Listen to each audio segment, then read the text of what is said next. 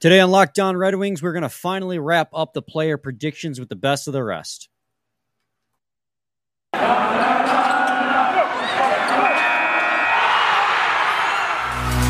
Your Locked On Red Wings, your daily podcast on the Detroit Red Wings, part of the Locked On Podcast Network. Your team every day.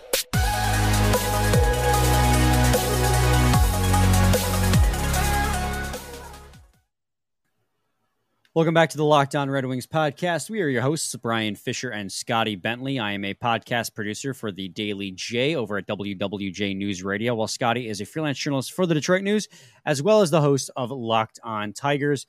And today, guys, we're finally going to get around to finishing up those player predictions. We had a nice little uh, two episode break from the player prediction thing, but we came back and we're coming back today to wrap it up with the just cleaning up the guys we haven't gotten to. There's a couple of notable guys on there, but as well as a few guys that may or may not even see time at the NHL level this year. So it's not gonna we're just gonna kind of power through them and get you guys this episode. Um, Scotty, to start things off with, I think we should probably start with um, you want to do? I'll let you pick Oskar Sundqvist or Givani Smith because out of the, all well, the rest Givani of these Smith's guys, going last. So okay, okay, okay.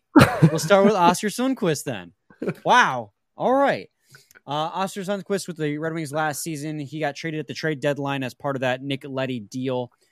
Um, he had just uh, eight points, four goals, four assists in 18 games played. He's a guy who can play center or wing down there in the bottom six. You know, when the Red Wings traded for him, Scotty, I didn't think much of him. Uh, I was more excited about Jake Walman, but I think roles were a bit reversed in terms of the return on that trade on who was the better return down the line. Because Oskar Sundqvist, I mean, granted, a couple of them I think were empty net goals, but his production in 18 games were pretty good considering where he played in the lineup. And he's a big guy who had a pretty strong net front presence. I was fairly impressed with Oskar Sundqvist uh, down the stretch there for the Red Wings. Yeah, for sure. He, uh, you know, that was a kind of a fun trade to break down right when it happened, and uh, it certainly was a was a good move. And as the season went on, it, it you know, not that superstar stealing or anything, but looked, you know, the rest of the season, like you said, had, had some pretty productive um, minutes for the Detroit Red Wings. I, I think that ideally he just fills a role that is uh, providing productive minutes whenever somebody in the bottom six gets scratched, whether that's healthy, whether they just need a night off, whether that's an injury, whatever. I think uh, I'm just really looking for him to not be a complete. I guess that's really dramatic, but uh, I, I'm just looking for him not to be a liability when when somebody in the bottom six is scratched for a night. No, I I agree. I, I think he could be. I think he could be like an every day fourth liner on the Red Wings, maybe third liner, depending on you know who's injured, who's not. But because I think he he played well with the Red Wings down the stretch there. But I just don't expect too much out of him. I don't have my bar set incredibly high. I think his best case scenario for Oskar Sundqvist is an everyday fourth liner, uh, either wing or center, probably wing. Uh, worst case scenario is wing. I mean, like his best case and worst case, I think he is. He's. It's a lot like the Adam Erne conversation, where he is what he is at this point. He's 28 years old. We know that he's a bottom six forward. I don't think he's going to be any worse than that, but I don't think he's going to be any better than that. Which is why there's just not a whole lot to say about Oskar Sundqvist in the end. I think he is going to be a player that fans are going to like in the bottom six, but I don't think he's going to wow you so much that you're going to be fighting like, hey, you should get top six minutes. I just don't think that's in the cards for him. For sure. Yeah, no, best case is he he provides valuable minutes like I said when somebody in the bottom 6 needs it and if there's a long-term injury then best case would be uh he he's one of the guys we turn to to be an everydayer down there.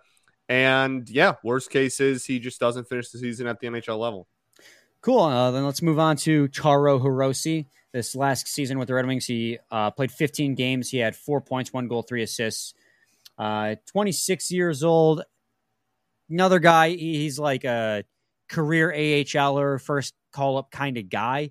In baseball, you'd call that your quadruple A player. Uh, he can fill minutes on the bottom six if there's injuries, but most of the time he's going to spend time in Grand Rapids, where he honestly he plays really well at the Grand Rapids level. He does, but the AHL level he does look a little bit, or the NHL level he looks a little bit outmatched. So, ceiling, worst case scenario, I think it's worst case scenario. He doesn't see any NHL minutes. Best case scenario, he's a call up. He fills minutes. Not necessarily a liability on the bottom six. Yeah, no, for sure. My uh, one of my like best friends um is a massive Taro Hirose fan, and um, so yeah, it's it's. I, I don't think this is a, a, super wide range in best and worst case for him. You know what I mean? Like I, I think it's probably just uh, worst case scenario, like you said, would be that he plays the entire season in the A. Um, and, and even that, like, I feel like worst isn't even like a word I want to use for him there. Like, I don't think that's bad. Like, that, no, that no, is, no.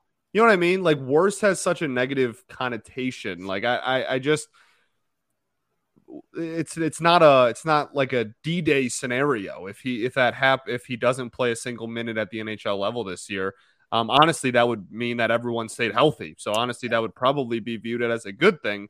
Um, but yeah, I, I think the at minimum, I guess I'll say you're not going to see him play at the NHL level, and that'll be kind of the floor. And then yeah, the ceiling and and is that uh, he is one of the plays well enough in the A where he's one of the first guys that's called up when a roster spot does open, whether it's via injury or what.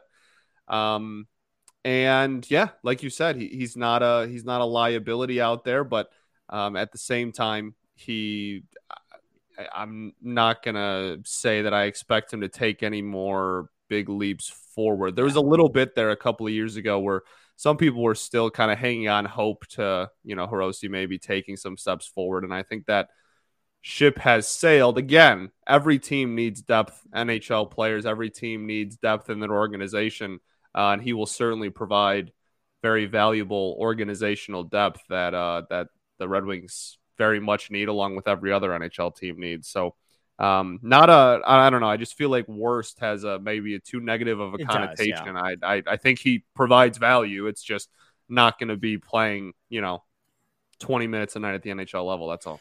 I mean, he's an he's an undersized winger who went undrafted. The Red Wings ended up signing him obviously as a unrestricted free agent out of I think the Michigan what Michigan State University. I can't Michigan quite remember. State. Yeah, Thank that's you. why my buddy's a big fan of him because he went and, yeah. and so like again, it's when we say best case scenario and worst case scenario, it's it's not necessarily a slight against the player. Best case scenario for the Red Wings is that he doesn't see the NHL lineup, and that's not because he's like brutal or bad. It's just because that team is so much deeper. So if his best right. case scenario comes to fruition, it means the worst case scenario has happened for another player on this team that needed to not have a worst case scenario. So if he can oh, and, continue to excel at the AHL level, like you said, then that's best case scenario for the team. I feel now yeah. if he eh if he somehow thrives at the mm-hmm. AHL level and proves he des- des- deserves rather to be an NHL caliber talent, all power to him. I, I'm rooting for the guy, but I just don't I don't see that in the cards for the Red Wings roster right now. But he is a guy that if injuries do occur or the worst case scenario does occur with another player, he would be one of the first guys you look at to get called up and play minutes in the NHL.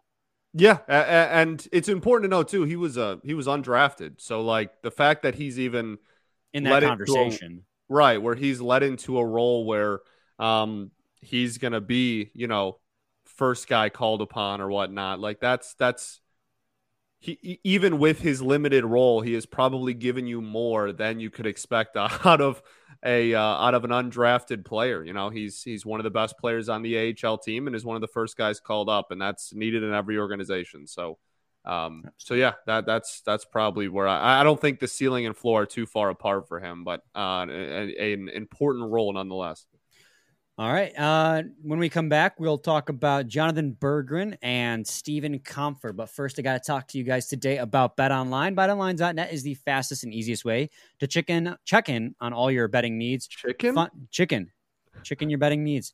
Find all your favorite sports and events at the number one online source for odds, lines, and games. Find reviews of every news and reviews of every news. Wow Good job, Brian. You're killing it. Find reviews and news of every league, including Major League Baseball, NFL, NBA, NHL, combat sports, esports, and even golf. BetOnline continues to be the top online resource for all your sports wagering information from live in-game betting, scores, and podcasts. They have you covered. Head to BetOnline today or use your mobile device to learn more about the action happening today. BetOnline, where the game starts. Segment two, Locked On Red Wings podcast. Uh, we're going to talk about Jonatan Berggren now. Now, this is a player who's on the cusp of being an, an everyday NHL player. You know, this past year, he spent his first year in North America. He uh, played with the Grand Rapids Griffins, played 70 games, had 64 points with 21 goals and 43 assists. He broke the rookie scoring record previously previously held by Teemu Pulkkinen. Now, so you know, everyone hold their breath, but that is something exciting to see. the dog. This was a Grand Rapids team that was not a playoff team this year, and he excelled. And when we talked to Andrew Rinaldi, uh, previous, I think, right as the season was ending, and talk about the Grand Rapids Griffins, he, he said nothing but good things to say about uh, Jonatan Berggren. So, when talking about best case and worst case scenarios about Jonatan Berggren, you know, in a vacuum, I think you could see Jonatan Berggren being on this NHL roster. But once you look at now the competition that he has to compete with after all the signings that Steve Yzerman has made, now you start to question well, can he make it as a center or a winger on this team? And that's what he can play. He can play either center or right wing.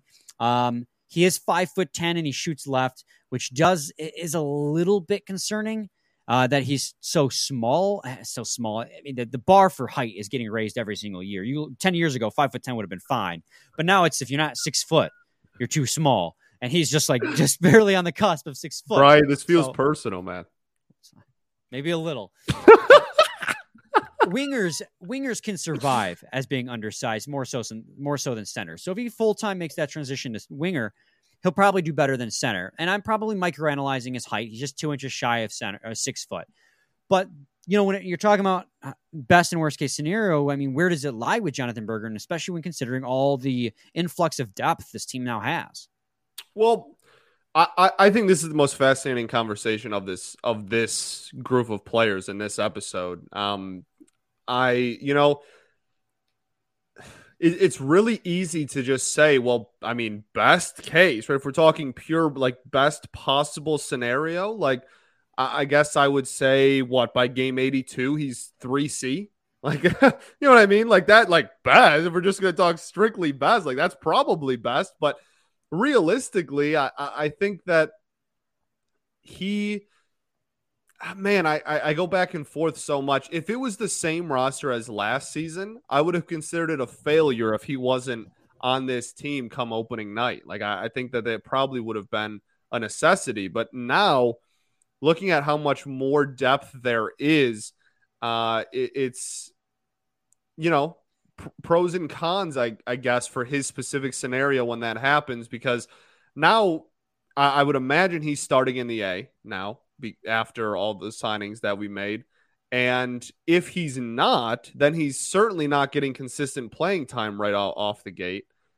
And so I guess, I don't know, like realistically, best case is uh, by like the halfway mark in the season, he is getting consistent playing time at the NHL level and, and he crushes it in the, at the beginning part of the season in the A again and then he gets promoted and, and plays his way into consistent playing time and he's outplaying someone enough to where we're confident giving him even if it's like fourth line winger minutes i i think that that's probably best case is if by the end of the season uh he he is or even by the, the by the meat of the season he is getting consistent playing time in worst case uh, I, mean what he he stays in EA for almost the entire season again? Like, yeah, I mean, his waivers exempt, it, so it doesn't. I think really it's a matter. really interesting conversation. Yeah, he's waivers exempt, so it doesn't. You can move him up and down wherever right. you please without having to worry about him getting picked by another team. Yeah, it's this.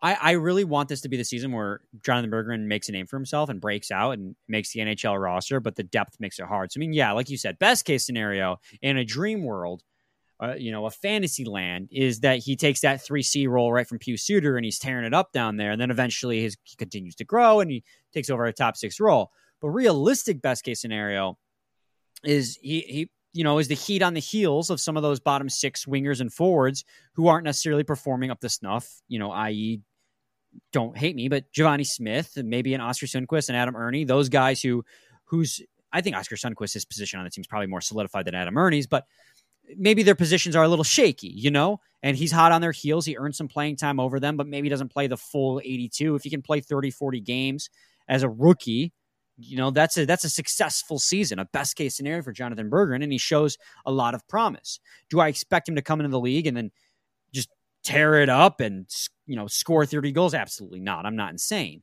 but I think if he can play a handful more than that rookie nine in that 20 to 30 range and show a lot of promise in that range, then I would be very happy. Now, worst case scenario is out of training camp, he just doesn't look like he's NHL ready still. So you give him another year at the AHL level to tear it up. My only concern is giving him too much AHL time where his development stagnates because you could see it. And obviously, Steve Yzerman and Chris Draper and Dan Cleary and all these guys are going to make the best decision available for this player. They make the best decision on hand for what's for his development. But I do cons- do get a little bit concerned looking at how well he performed, even on as a bad Grand Rapids team last year. To see him perform at that level, to put him back in that level, because I'm afraid of stagnation in his development. Because we've seen that out of players in the past. I mean, Tomas Tatar was over ripened. I mean, he was visibly upset with the organization that he was still playing at the AHL level. Now, granted, Steve Yzerman is not Ken Holland. I doubt he's going to wait until Tomas Tatar is basically ready to leave the organization before he's going to be playing NHL minutes. But that that does sit in the back of my mind if he's not ready at the NHL level about how well he's going to play at the AHL level, you know? Yeah, for sure. And and I I mean I, I trust this development staff and front office leaps and bounds more more than I really honestly ever have uh, for the developmental side of things. Prop, I mean, maybe one in well over a decade. Um, so I I, I, I trust the team to make the right call, but in the same, you know, to, to I guess play devil's advocate to that point, like there's also the head coach's job is to play the best 12 forwards every night. And if he is not one of the 12 best forwards on a night to night basis, what's more valuable, riding pine or, or playing in a league that you clearly are too good for? And I, I guess maybe I don't know the answer to that. Maybe the practices and, and watching the gameplay is more valuable, but then you're just sitting there and then what you're you're waiting for an injury to happen to get playing time. You're waiting for somebody to get healthy so you can play once a week. Like I'm just I don't know. I I really don't know. I think uh, he, he's kind of in this really weird in between space with this team. Um, and I, I really I don't know. I mean, if he if he was ready, he'd be playing. Like I, yeah. I, I, trust I trust the front office and the coaching staff, but um, I I think just to reiterate, like I I think that my best case would be yeah by the heart of the season he's getting consistent playing time at, at a even if it's fourth line winger, I don't care. Like if he's getting consistent playing time by the heart of the season, that's considered a, a massive success for him. And yeah, worst case is he just is never able to find his way back onto the NHL roster. Yep, uh, completely agree. Uh, let's do real quick, just because these guys are going to be real easy to talk about. Um, let's talk about Steven Kampfer and uh, Robert Hägg. Mm-hmm. I don't think we've done Hägg yet. And uh, I, I, think these are going to be easy to talk about. One, Matt Luff is, or not Matt Luff, I'm sorry, he's later. Uh, Steven Kampfer is on the NHL roster at the moment, but he's got a two way contract, so I just don't see him sticking, especially with someone like I, I. He didn't play in the NHL at all last year. He played in the KHL. And the season before that, he only played 40 games with the Boston Bruins before leaving for the KHL. He's signed to a two way contract. He's currently signed to the NHL level, but he could easily be waived. He's not waiver exempt, so he could get picked up. I don't see that happening. I, I just don't see him, even with Walman and Pysyk injured, I don't see him playing at the NHL level. I think his best case scenario is like called up if injury. Uh, I see the same deal happening with Robert Hägg. Um, I, I, just and Hägg is currently signed to a minor league contract. He's in the minors, so I'm not. I'm just not really all that concerned about those guys. But they were new additions, so I felt like kind of just throwing their names out there. For sure, yeah. No, I mean, Kampfer is uh is uh first off Ann Arbor, Michigan native, but um he is, you know, like earlier we talked about um organizational depth, and you know there, there's some forwards on the team that are going to be, you know, back and forth or like first call kind of guys, and yeah, you need that on the defensive end too. So that's yeah, yeah, absolutely. Um, and then when we come back, we'll talk about uh the rest, best of the rest, and then of course Givani Smith. There's a few other players the Red Wings signed that we'll briefly mention, but impact wise, not going to be big. But we'll talk about that when we come back. Segment three. Segment three, Locked On Red Wings podcast. Uh, let's clean up the rest of these. Uh, let's clean up the rest of these guys now. Just kind of knock them down. Uh, Matt Luff, Austin Czarnik, both guys that are signed to two way deals. They're going to start in the minors. Both forwards, not really expecting a huge impact out of them. They're just, again, depth pieces, Grand Rapids depth pieces in case, yeah, in case yeah, injuries no, happen. Like th- there is there's something to be said for looking around and realizing that the organization appears to be making more of those moves than they have in like since the start of the rebuild, right? Like that's a good sign. That means winning is is a priority. That means that they're they're trying to win more games this year because uh, when, when you don't make those signings, then you just are like, okay, like the whoever we have in the A is fine, and that's you know whoever we have in Grand Rapids is fine, and and that's who we will just go to to call to. So the fact that we're making so many of these uh, like two way signings, or we have so many players that are you know waiver exempt or whatnot. Like the the, the fact that there is a plethora of uh, of talent in that kind of in between 4A, as we keep saying, category um, is is honestly like really cool and, and good to see. That, that means that they're not gonna they're uh, not gonna be surprised and and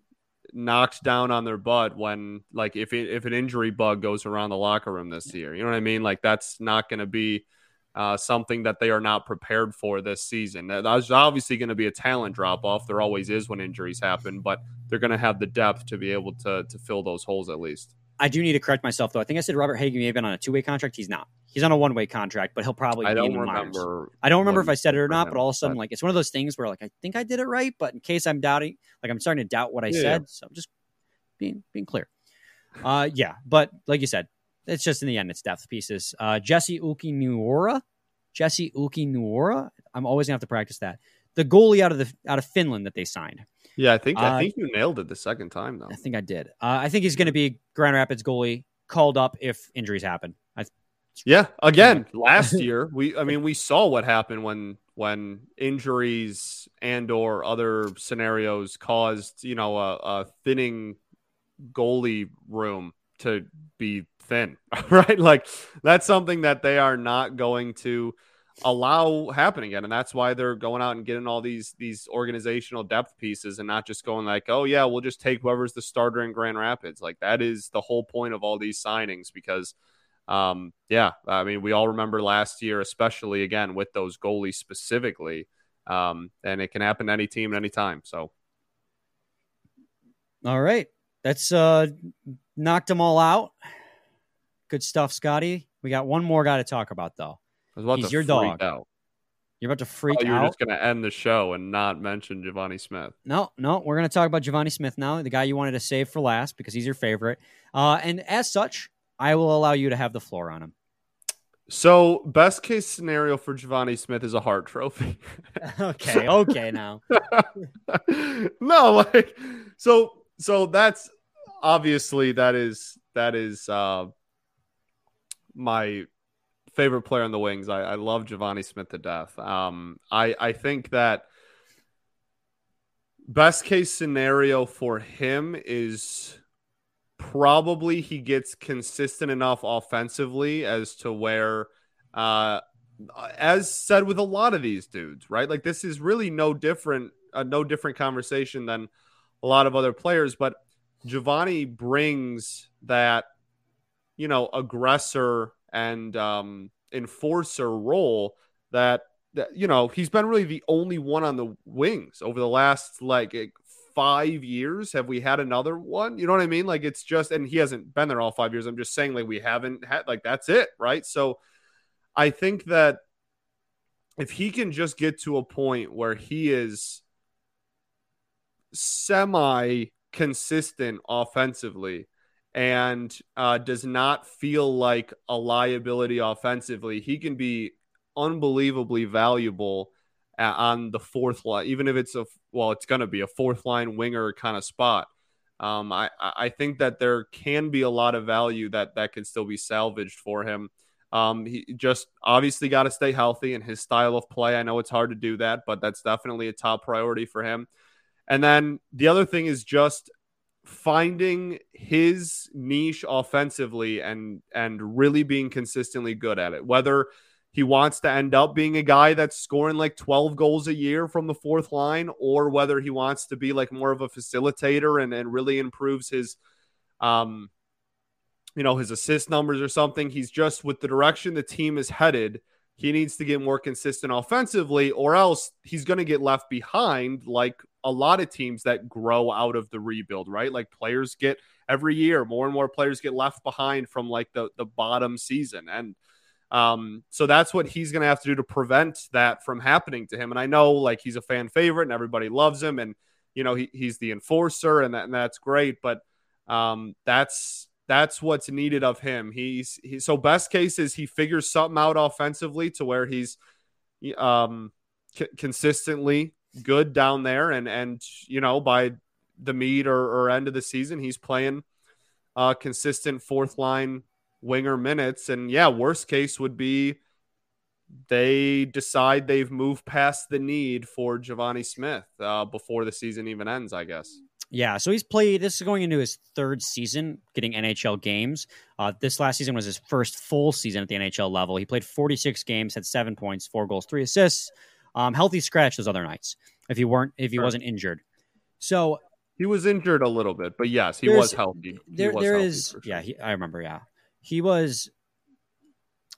I'm trying to figure out the best way to phrase this because I agree with you that what he brings is important and a dying breed at the NHL.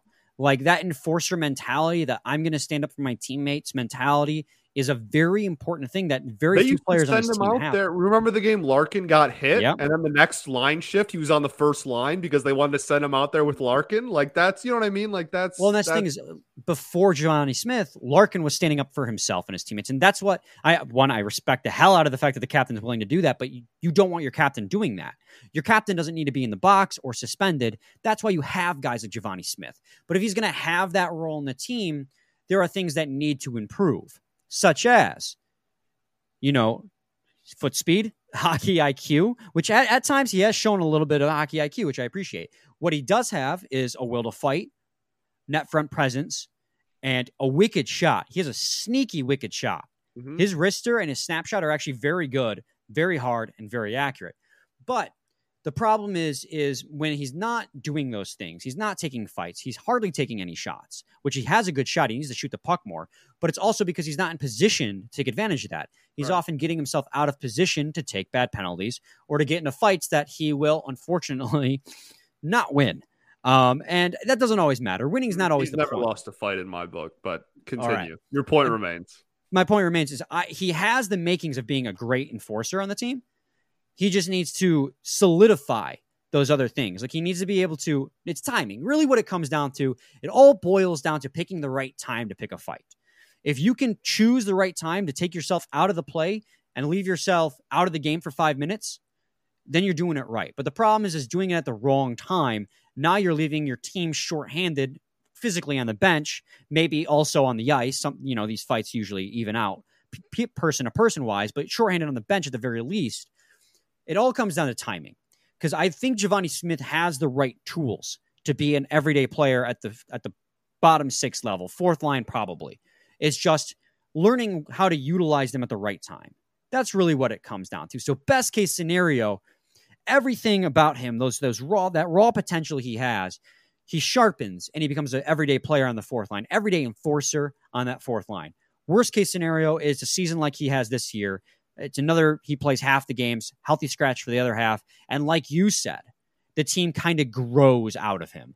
So I like Givani Smith. I really like what he brings, which is why I'm kind of more anal on the things I like to would like to see him do better because I think he has such an important dynamic with this team that you don't see a lot of NHL teams have anymore because the game's trying to grow past that, but I think it's important that they still have it, which is why I think he's important to the team if he can just grow with the team. Yeah, hundred. I think that what you said there at the end is is is spot on. He needs to this team is growing and he needs to continue to grow or else like I said, he he will get left behind absolutely. Because I this team really needs a Givani Smith if they're going to compete at a high level. They really do.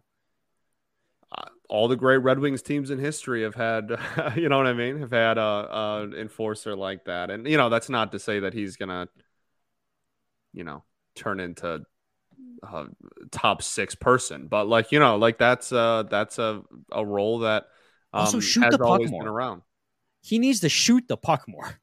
Yeah, he, he had a couple of really nice goals, man. We, that's the thing is, I'm gonna look it up right now. I'm doing this live, guys, so uh, bear with me. Uh, Givani Smith is a hockey player, and um, his brother was on the team for a minute. That was cool, cool moment. Yeah, that was cool. They got to play together. That we were we were campaigning for that for a while. He was, took that was a really fun thing. 50 shots all season long, and he ended up with four goals on those 50 shots. So about an 8% rate. That's not great, I, admittedly, but that's not a lot of shots. Yeah. Like this guy, if he takes a shot, it's, it's a wire. So I, I just, if he could get into a position to shoot more pucks, I'd love to see that too. But that's a, that's me nitpicking. No, uh, yeah, no, I mean, obviously I agree. All right. Uh, that'll wrap it up then. Thanks for making Locked On uh, Red Wings your first team every day. Now make your second listen Locked On NHL. Locked On Experts give you a daily 30 minute podcast on all things NHL all year long. Stay up to date on everything in the hockey world. Locked On NHL, your daily 30 minute NHL podcast. Uh, you got any final thoughts, Scotty? Any anything you need to share? Um, we ball. All right, we absolutely ball. Uh, we'll be back on Friday to finish out the week haven't really figured out what we're talking about yet. Might fit a little World Juniors in there as that finished out. And Carter Mazur just, oh, I can't can't talk enough about how great he was before Team USA got eliminated in the quarterfinals. But we don't got to talk about that part. Uh, Donovan is a gold medalist. There we go. True. So we'll be back on Friday Cossa. and Cossa. Same time, same place. So your team every, every day. day. Bet online